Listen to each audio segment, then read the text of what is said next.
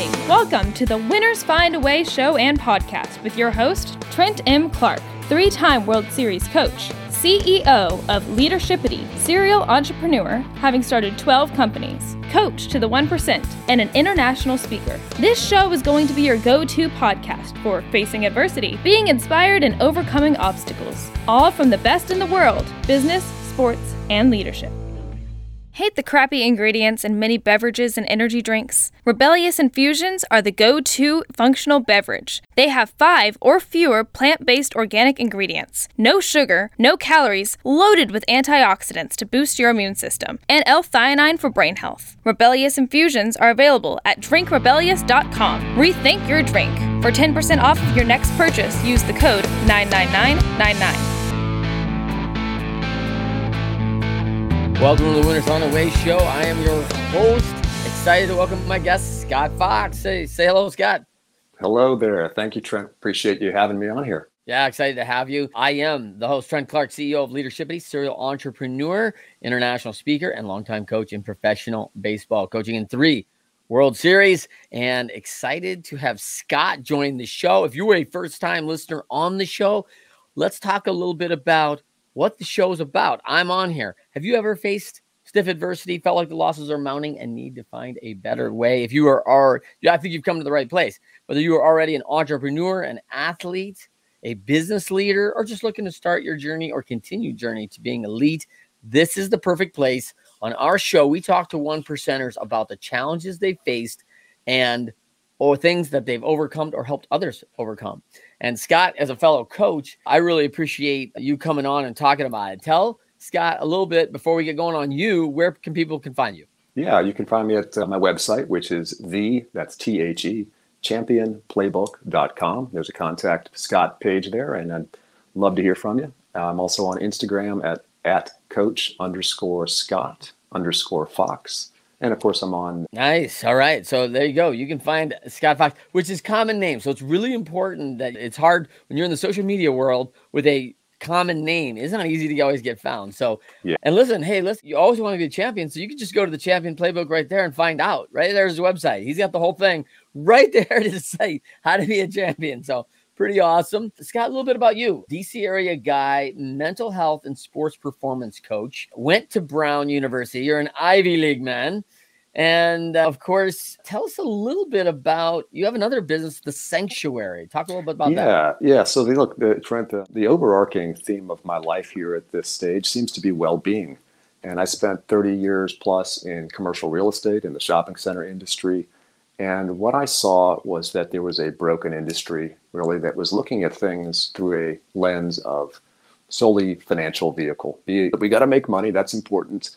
However, we also have to take care of people and we have to start to make decisions that are really good for communities as well as individuals in a true sense. And I could talk for a long time about that. Happy to, because it, it actually is related to the sport world business that I have as well.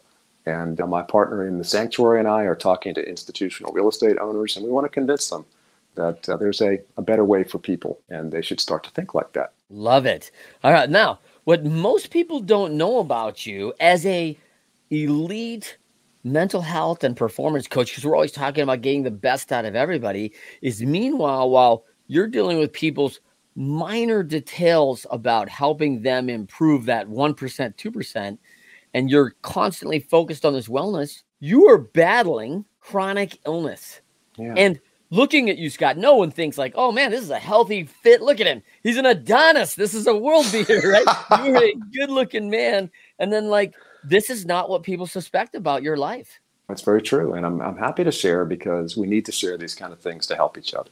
And uh, I'm able to look and be and do what I want to do because of the processes that I've been fortunate enough to assemble. And we'll talk more in depth about that. Yeah, I, for the last four years or so, have been dealing with chronic illness in the form of, boy, multiple things here. And I'm happy to, again, talk about all of it because I think it's helpful for everybody because this is like the silent epidemic and you're going to find this become more and more prevalent. Let's see, let's go through the list here. So I got some intestinal bacterial stuff, some fungal overgrowth, some disease, and uh, heavy metals that shouldn't be in my body.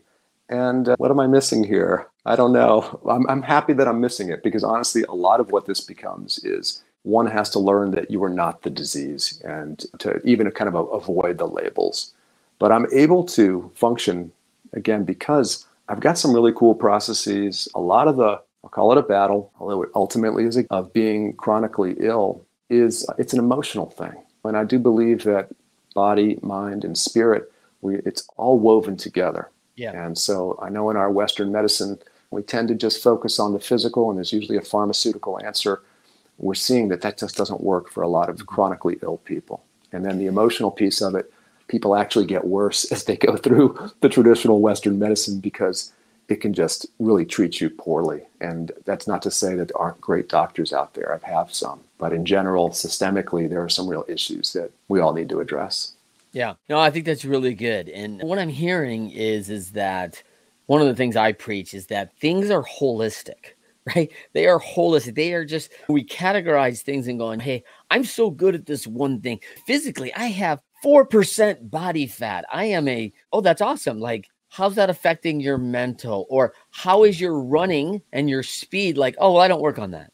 like, right. well, wait a minute. Like, holistically, that's going to be a problem, right? Like, if you have 4% body fat and pull your hamstrings every time you got to run over 10 miles an hour, like, it's not good, right? So, it's going to definitely eliminate your ability to gain athletic prowess if you pull a hamstring every time over 10, over 10 miles an hour. So, we think that we're not really training everything, but li- from a health perspective, it really is a holistic approach. And let's talk a little bit about did as a kid, like, hey, growing up, I'm gonna be a whatever, but ultimately a mental health and sports performance coach. This is what I want to do. What was the child life like for no, you man. that you had that moment where you like, hey, I want to do something different. I want to make a difference, whatever that was. Well, look, that's such. I laugh because look, I'm old enough so that look in the 1970s, nobody was talking. Well, that's not true. People who were kind of weird, if you will, in California probably were talking about this kind of stuff, meditating yeah. and doing all sorts of stuff.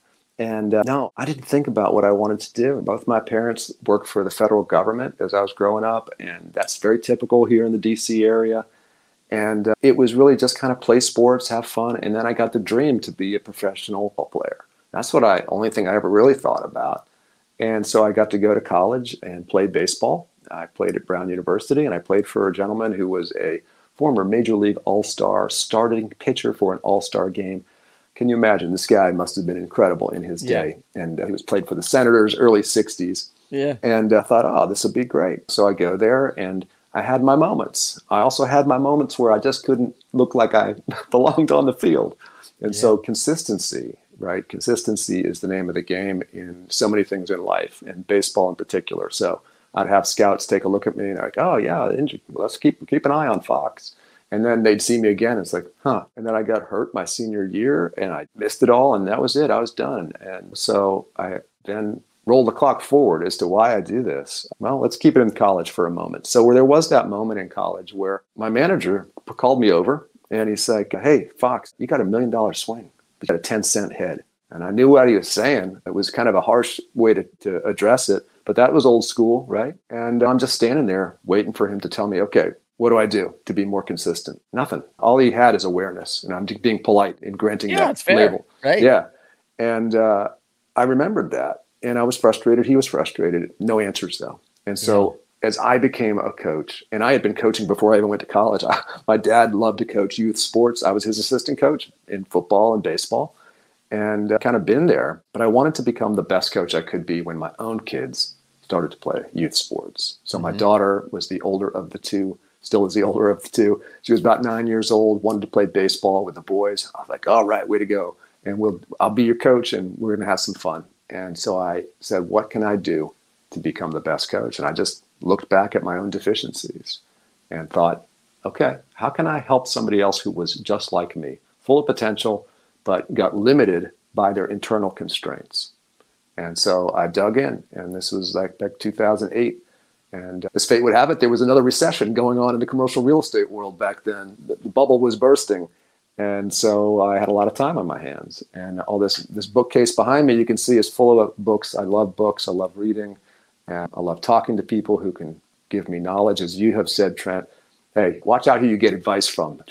I like finding top sources that are out there. And I've been blessed to have some great mentors and some great information. And so I started to to learn, and I came across some a lot of processes actually that could be helpful for athletes in terms of performance regarding the non-physical, as I call it. So the, we'll call it mental and emotional and spiritual too. The challenge with some of them is that just were not practical. You know, I don't want to have any machinery necessary to help my clients. I want them to be empowered after I work with them so that they can do this themselves on the field or off the field. And there's some really cool things, but again, they weren't practical. But I did find things that were practical and they have no downside. They're just at worst a benign use of time, but at best life changing. And that's my threshold, my filter. Again, I want stuff that's going to work and there's no downside to it other than you tried something. Yeah. Well, I think it's so good. And I think there was so many times going in the 70s, 80s, and it's probably still happening today, right?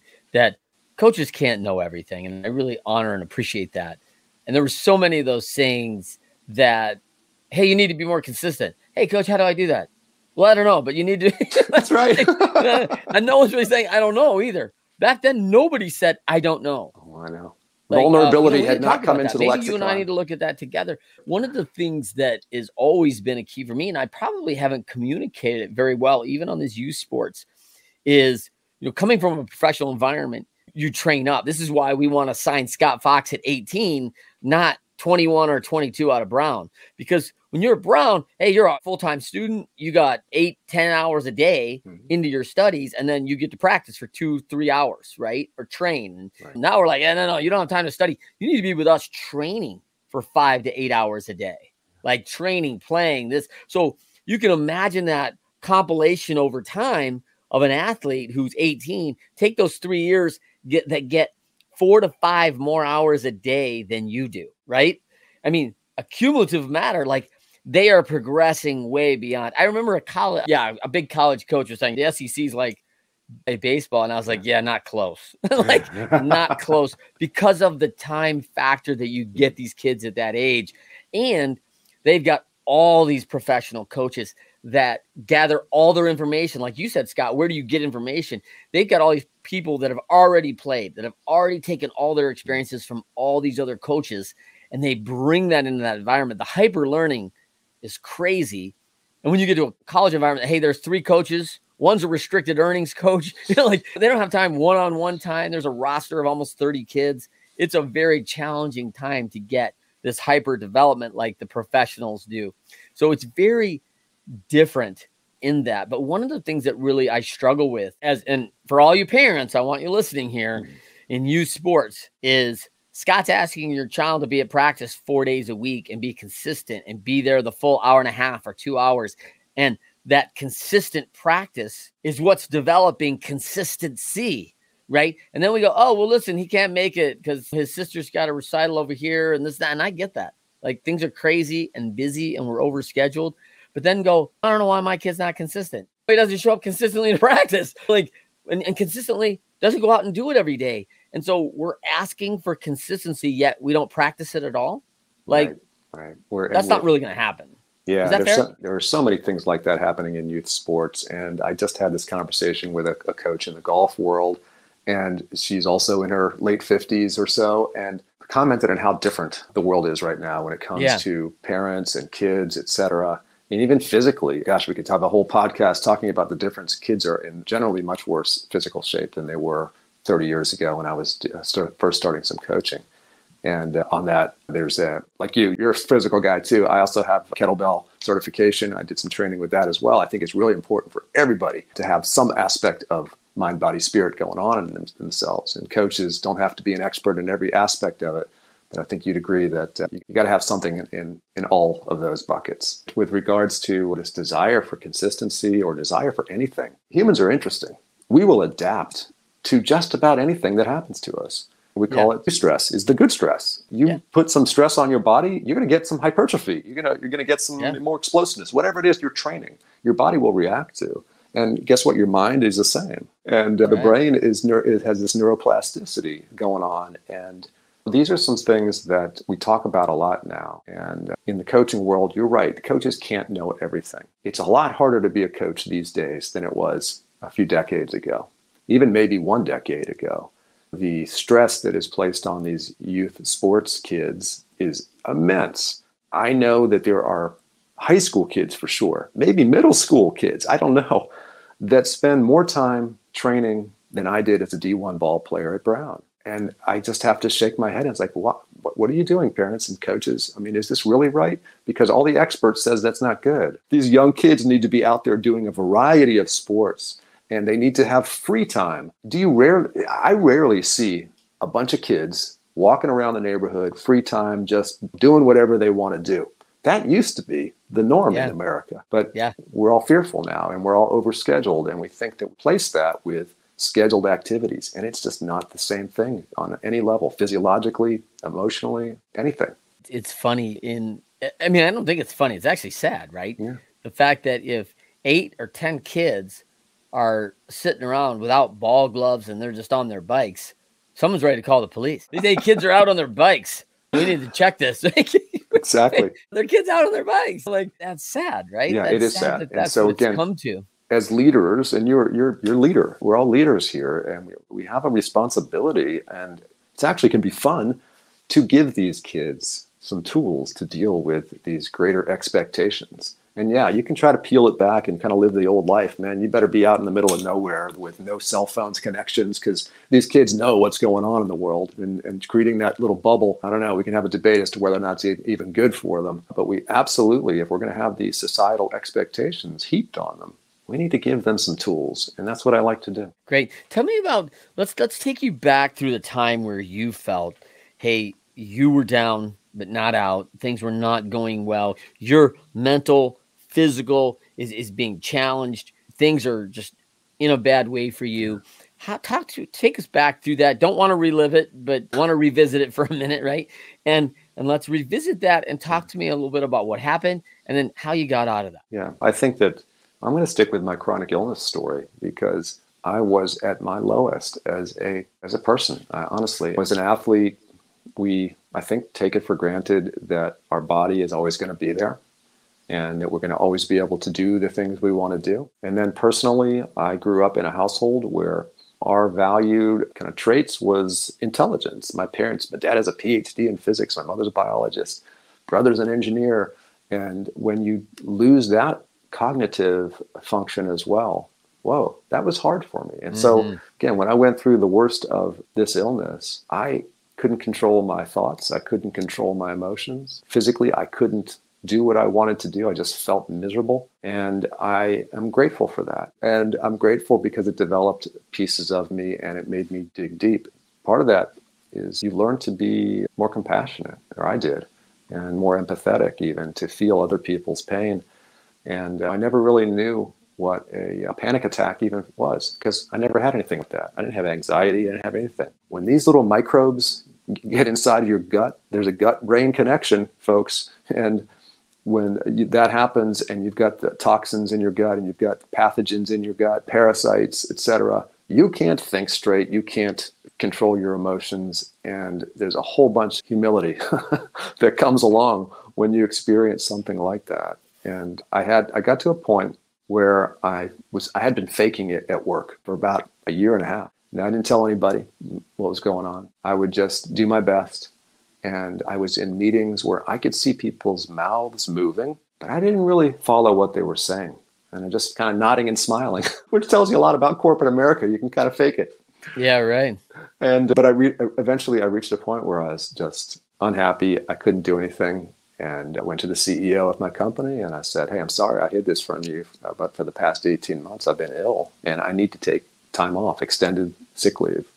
and it was handled very well. I did that. I thought I made some progress, which I had, but it was not the real progress. And I went back to work, and then thankfully, COVID hit, and I got laid off bu- along with a bunch of other people in commercial real estate in the industry. When people stopped paying rent and et cetera, there was a big shift that would have happened. And so after that happened, I had a, a longer period of time, at least six months, of just doing everything daily about trying to heal myself. And what I learned out of all of that is again, A, some humility. Maybe I still need some more. Secondly, is trust the process. I know we've kind of all heard and, and said those words somewhat if we've coached people. We're so fixated on getting results and we're looking like short term right in front of us. Oh, I didn't get the result. Process no good. No, it's just that as a human, we were placing these artificial timelines in front of us. And we wanted to get something like that. And isn't that where our society is, right? Trusting a process requires faith and knowledge for me. And so the processes for me, I still do them daily. I have a, a list of things that I do. It takes me over two hours to get out of the house in the morning. But I, I'll say I have to do these things in order to keep, keep myself at a high level, or else I will be in the fetal position on the bed with the, until this gunk gets out of me.